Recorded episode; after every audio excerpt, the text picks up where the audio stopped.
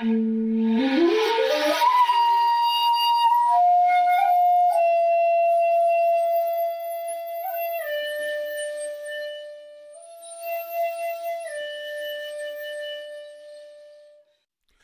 to the Zen of Everything, a Zen take on life, love, laughter, and everything else.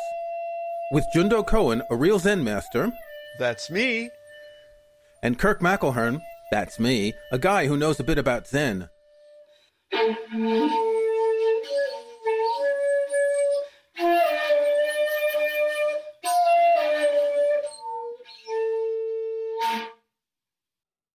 morning, Roshi. How are you today?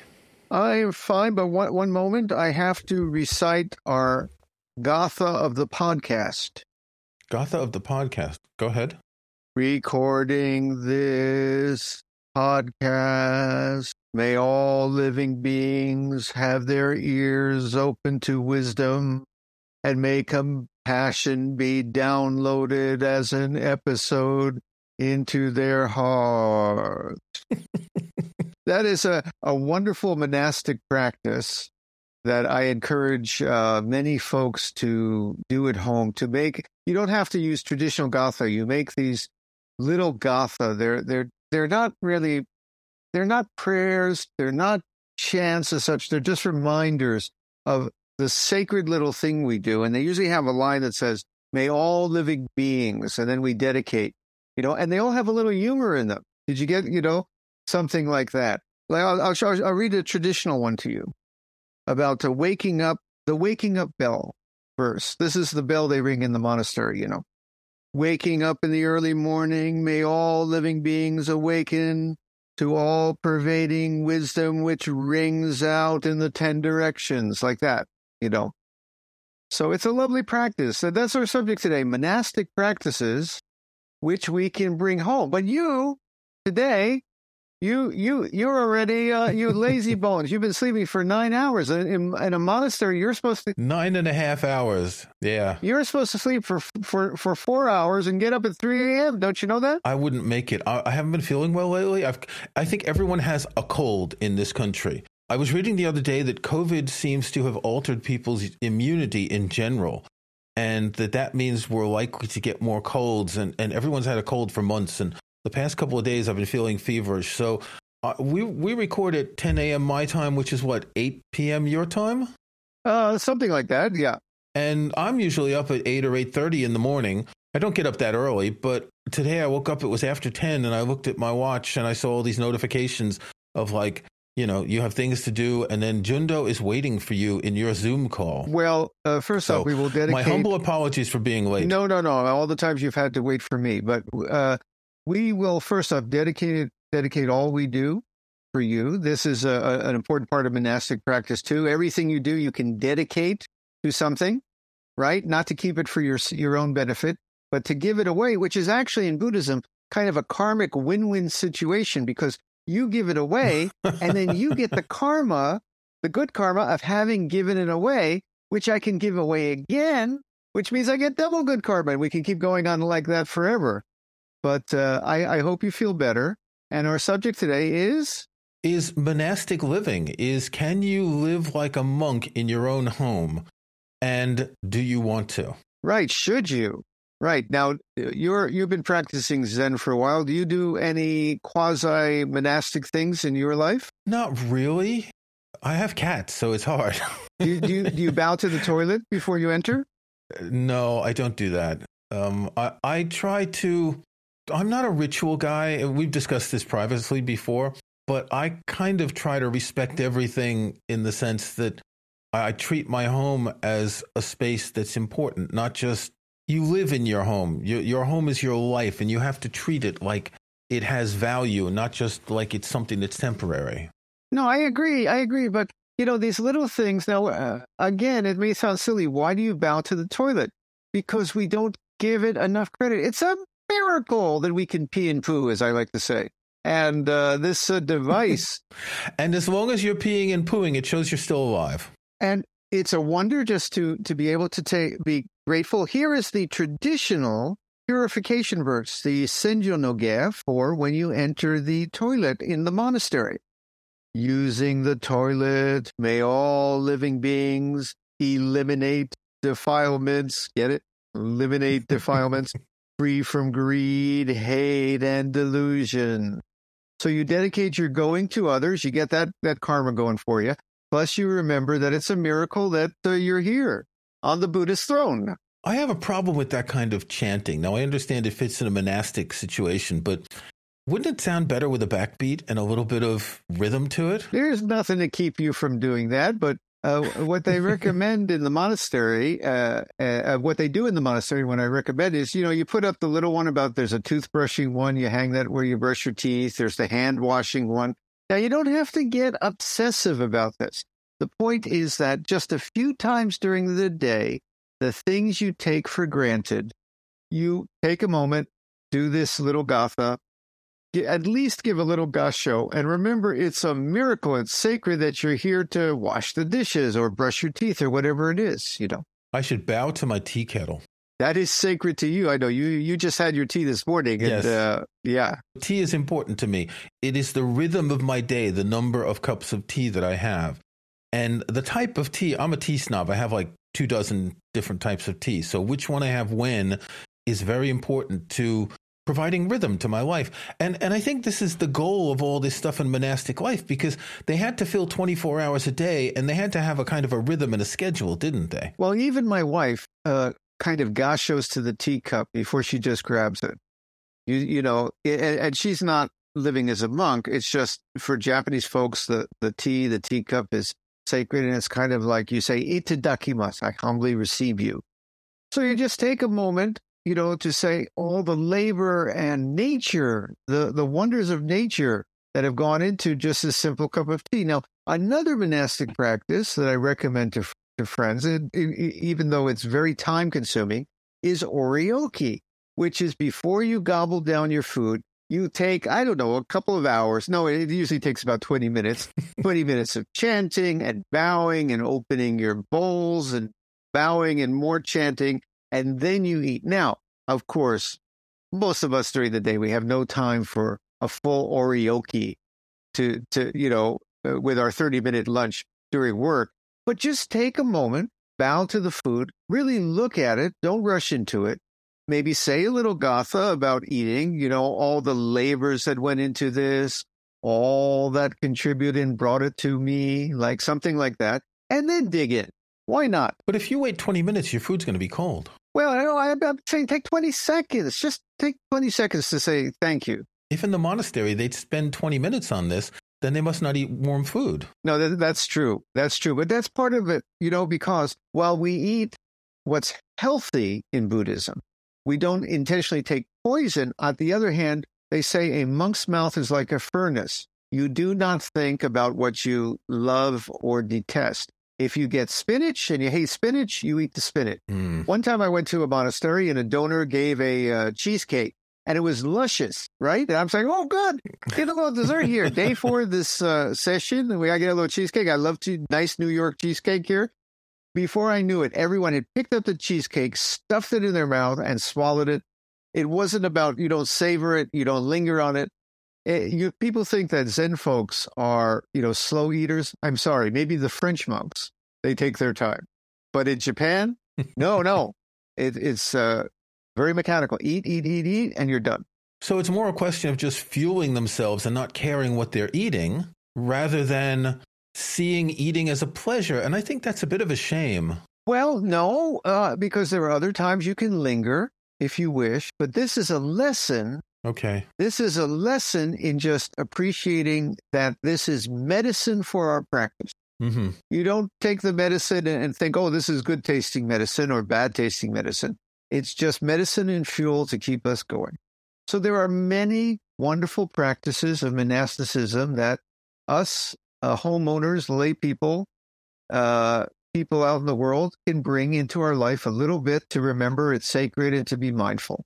Right. And we've discussed monks and monastic practice in the past. It's not something that you would want to, well, it's not something you could do all the time if you have a job, but it's not something you'd want to do all the time. Perhaps, as you say, for a session or a week or whatever in, in a monastery, you would do this, but this is extremely rigorous. You don't have any time to do anything other than sitting and that little time for eating and the little time for washing, and that's all there is, right? This is where we turn to the other part of our conversation. And critical of all these monastic practices. Well, not critical. First, I want to say very clearly the B side. The B side. First, I want to say clearly for people who find their practice in the monastery, it is something to be honored, respected, and celebrated for them. That's number one. Number two, as I said, there are little things that we can all bring out for ourselves. But it is a misunderstanding to say that real Zen Buddhist practice has to be in the monastery.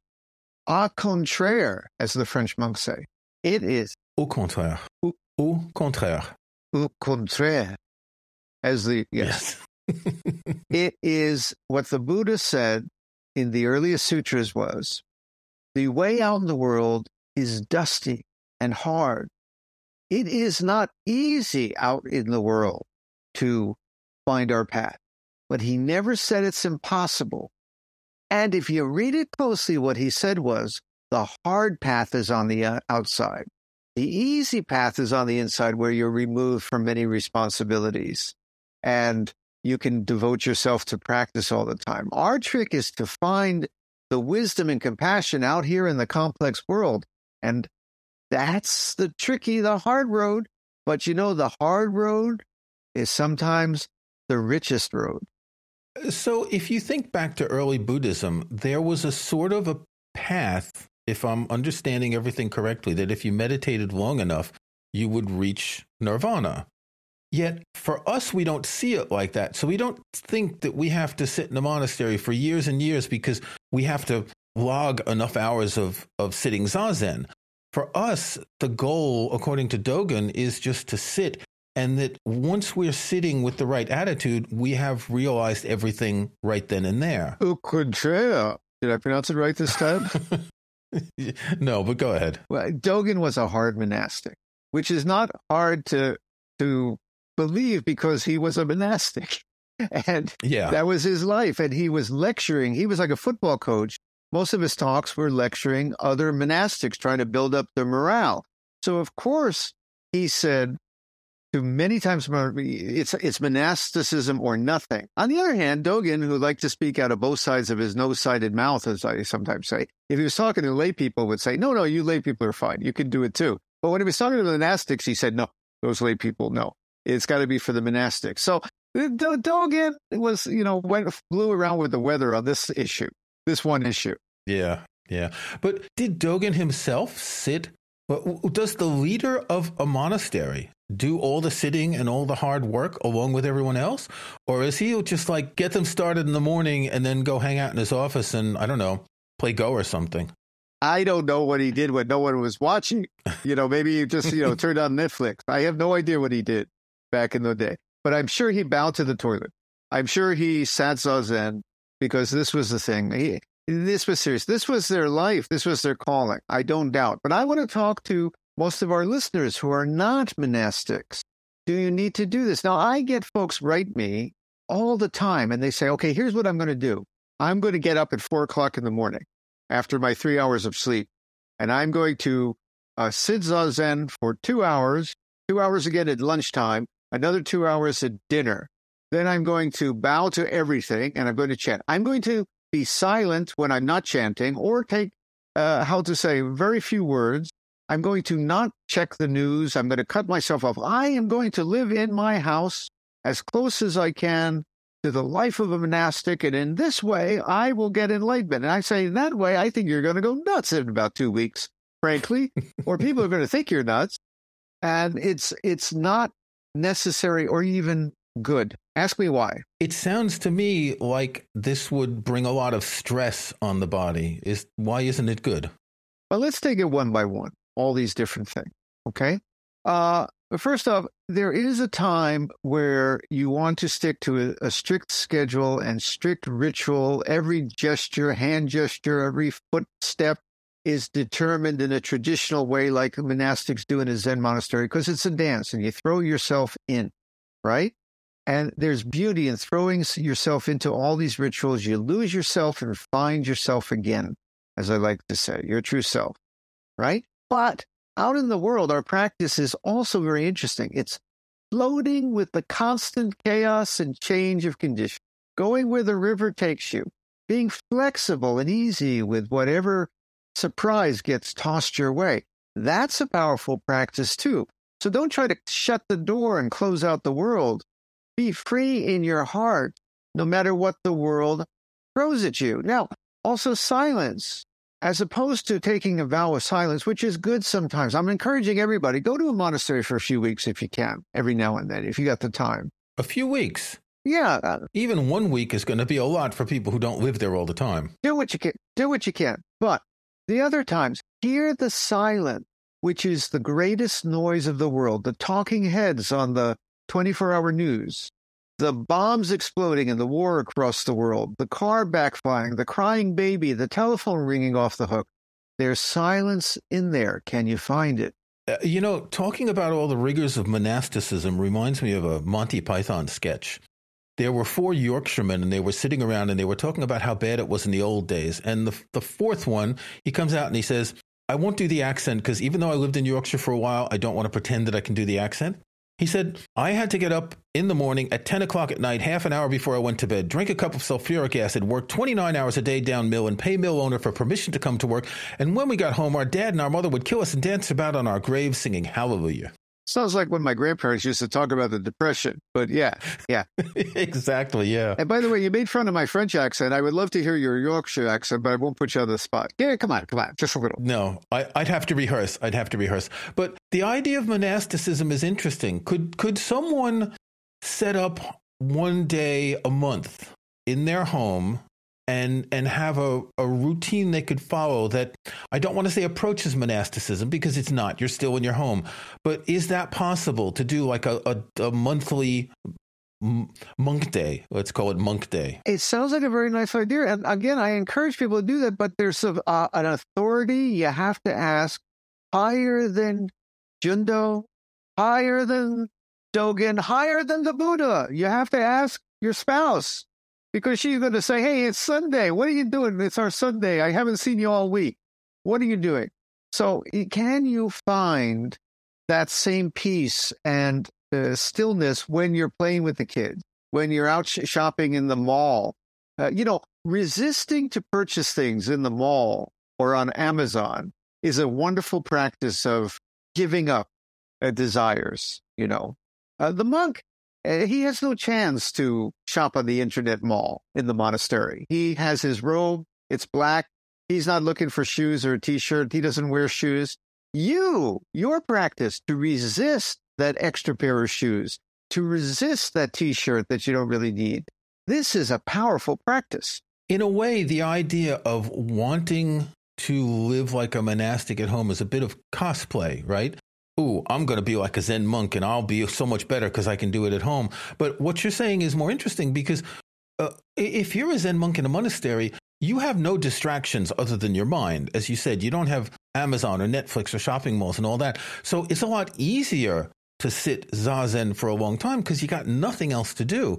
And at home, we're constantly buffeted by all sorts of distractions. Now, it's also important to say that we can go the other direction and overly romanticize the monastic and say that their life well, that's what that's what I mean. That people they cosplay Zen monks because they think it's so cool to be a Zen monk. Being a Zen monk has its own tensions, responsibilities, schedules, temptations, and annoying people you have to deal with as much as you have to deal with folks at the office. If that guy to your right didn't wash enough and you're sitting there for 50 minutes doing zazen. well, yeah, yeah. The colds like you have, they go around the monastery real quick. Exactly. Yeah. Yeah. Did they did they all wear masks during COVID? In fact, are they still wearing masks? Yes, uh, they they actually designed lovely, very traditional looking masks. I've seen some monks wearing that look like they came from a thousand years ago. Really, really tasteful. and uh, and they also closed the doors to tourists and such uh, uh for a yeah. lot of the monasteries. So they actually, I think, did quite well during COVID, at least here in Japan. Yeah. So what what is the goal of not of the Zen monks in the monastery, but what is the goal of someone trying to add monastic practices at home? Does it change the type of Zen they do? They think they will find the enlightenment, the stillness, the the wisdom in doing that. And I'm saying that really you have to eventually bring it out into the world. You might as well cut to the chase right now. If you're wise about it, you can find the practice in your office, in your kitchen, not the, just the monastery kitchen. You, you can find it scrubbing your floors and will make your spouse happy too. Like scrubbing your floors at home as much as scrubbing the monastery floors. Now, another thing is Zazen. You've heard of Zazen. It's that thing where you sit around and do nothing. Yes, we have to we have to talk about that. We have to yes, and we talk about it all the time. Zazen is Zen meditation.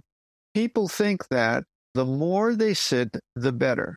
And I, of course, am a, a big, uh, how to say, mm, spoiler on that belief.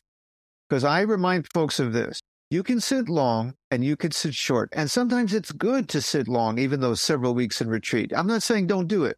But whether you sit long or you sit sh- short, you should always sit putting down measures, time, and goals. Truly, if you sit for a few moments or minutes beyond all measure and time and goal, it is better than to sit for hours and hours or days and days hungry and chasing after something. You know, I've always had that image, and I probably got this from the earliest Zen books I read and talks that I heard, that when you sit Zazen, you can imagine silty water and the silt settling in the water over time after a few minutes, right? And, it happens very often when you sit Zazen, it takes a while for your brain to calm down. But it's true that as your your InstaZen, your patented uh, InstaZen, uh, uh, there are times where I'll just sit for one minute and if I've got that intention, I can feel that peace even for just one minute. If I'm in waiting in the dentist office or something, or if I'm just sitting outside, the birds are chirping, and I just decide to sit zazen instead of just sitting in a chair. And that those short bits of zazen can be as powerful as longer zazen. Yeah, yeah, yeah. No, I, I mean, literally, even a snap of your fingers, even a half a moment within a moment can be timeless and beyond all measure. But I don't recommend that people just sit for a snap of their fingers because, as you said, it's it usually takes a, a, a few minutes for our busy minds to settle and to realize timelessness. It takes a little time to realize timelessness. Okay. Yeah. So people sit. You can sit five minutes, ten minutes, twenty minutes. It doesn't matter. But get beyond time, measure, attainment, know the perfection and completeness of sitting, and that's a good sitting sit for weeks and weeks and years and years, never knowing the completeness of this moment. And what are you chasing after, my friend? Even with your cold, when you sneeze, know the completeness of that sneeze, my friend. so you're saying that some of these Zen monks in monasteries might be sitting for decades and not know the completeness of zazen? I'm saying that exactly, and uh, the, that doesn't mean that you should not sit long. For example, if I go to a long retreat it's lovely to sit very dedic- with great dedication to timelessness and great lengths of time in which I know there's no place to go and nothing more to do. It's good to sit long sometimes. It's good to go to retreats. Don't get me wrong. But long or short, always sit beyond time. Okay, Roshi, where do we go from here? I got a Gatha to end the podcast. We dedicate the merits of this podcast to all sentient listeners. May they and all creatures of the world download this episode. If you enjoyed this podcast, please subscribe in iTunes or in your favorite podcast app. Please give us a rating, tell your friends. You can check out past episodes at our website zen-of-everything.com Thanks for listening.